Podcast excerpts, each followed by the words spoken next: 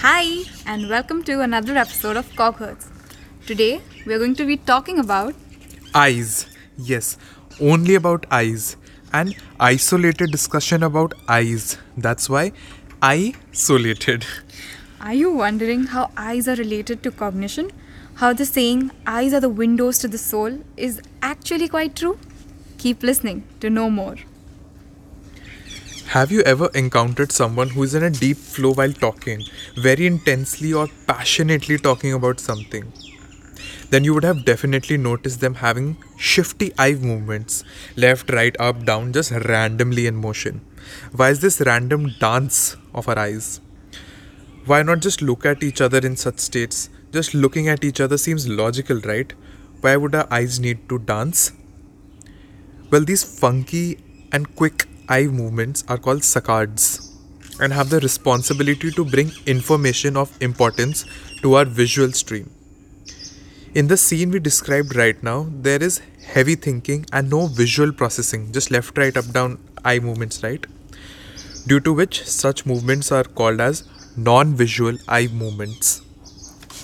These non visual eye movements have not randomly popped out of thin air. It stems from the evolutionary history of saccades and long term memory. Yes, that long term memory which is involved in the recall of information.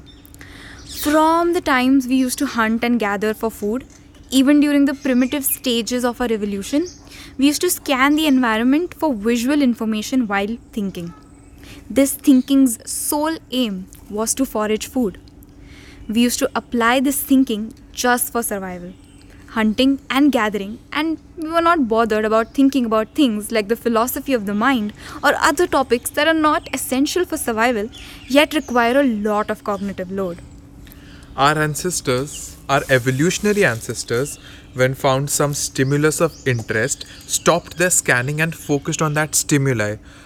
Well, but how does that translate here in this discussion? Well, people do the same right now. Our eyes dance when they scan for a lot of information in the long term memory, and very few movements when we focus on the information in the working memory. Think that while doing recall and playing around with the long term memory, we are doing salsa with our eyes, and while we are focused, there's a slow dance happening, but a dance regardless. There have also been experimental studies that validate the same.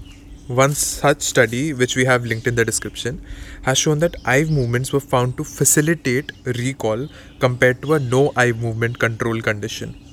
They propose that these saccades sequentially, sequentially activate the left and right cerebral hemispheres and thus facilitate uh, recall via increased hemispheric interactions. Okay, now leaving the dance of eyes aside, do your eyes really convey to you the entire canvas in front of you? Do you really see the big picture? Sorry for creating trust issues with your eyes, but does it really give you all the details? Can you really trust what you see? Research on visual perception has highlighted that our physical reality is very, very much different from our encoded reality, the reality that we perceive, the world we derive sense from. We are actually just engines running on illusions, attempting to take in the vast information from the outside world with our inherently limited capacities. The brain does not possess the ability to process the entirety of the environment, and the eyes have limited ability to focus. This makes the perceivers scan for specific informations in their environment rather than take it all, you know, take it all in simultaneously. Since one can only see a significantly lesser portion of the field of vision in focus, individuals scan their surroundings through these saccadic eye movements, wherein their eyes are darted in different directions. During these saccades, people only see blur, and between these saccades, their retinas register fragmentary images. Each image only shows a tiny portion of the physical space.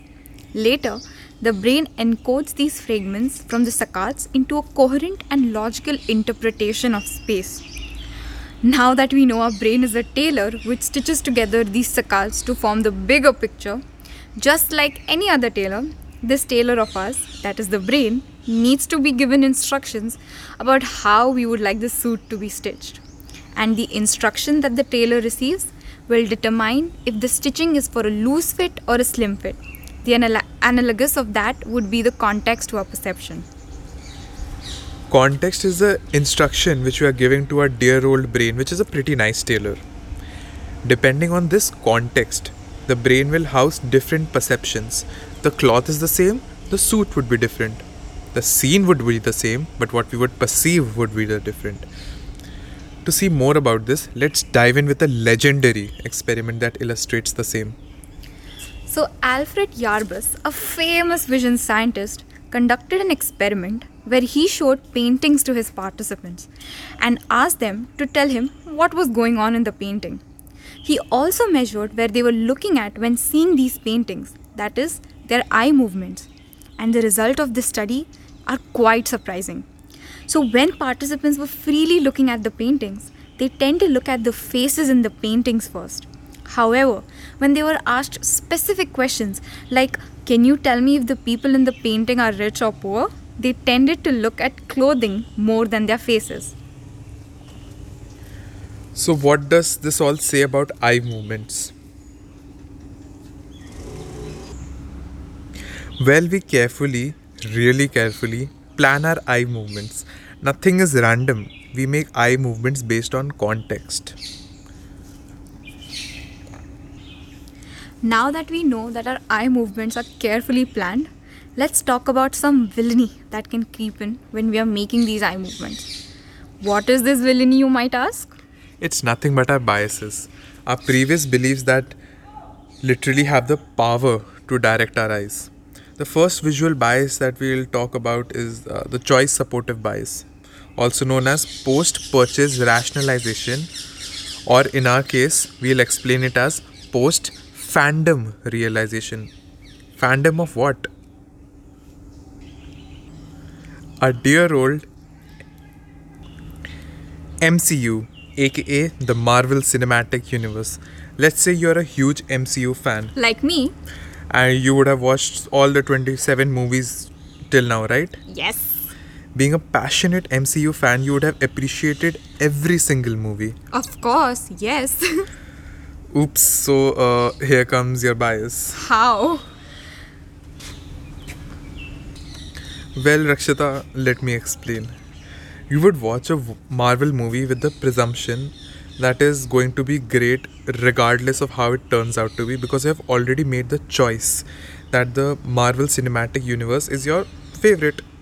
And given this choice of yours, you're likely to be biased towards supporting this choice, even if the next MCU movie isn't so great.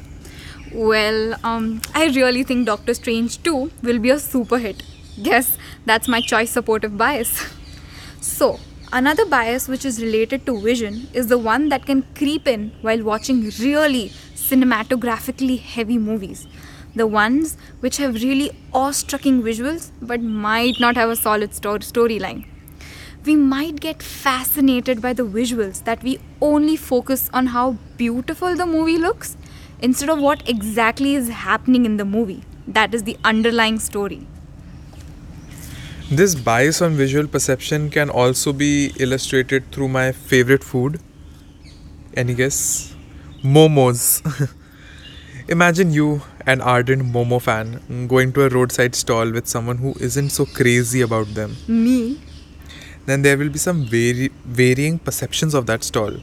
I would look at it as a haven of gastronomical bliss, whereas I would focus more on the details like the dirt accumulating near the stall, be a tad bit worried about the hygiene, and focus less on the actual momos. Whereas my visual perception would be pinpointed on the steaming plate of momos being prepared. Both are looking at the same scene, but have developed different contexts based upon our biases. So, we discussed a lot about the eyes in isolation, and we got to know that it has a lot of influence on our cognition. Eyes are indeed the windows to the world, but sometimes, due to the tint on these windows, we get biased light from these windows. What a complicated c- couple of squishy balls. Please do check out the links in the description for further details. Till next time, signing off Chetan. Rakshita. Bye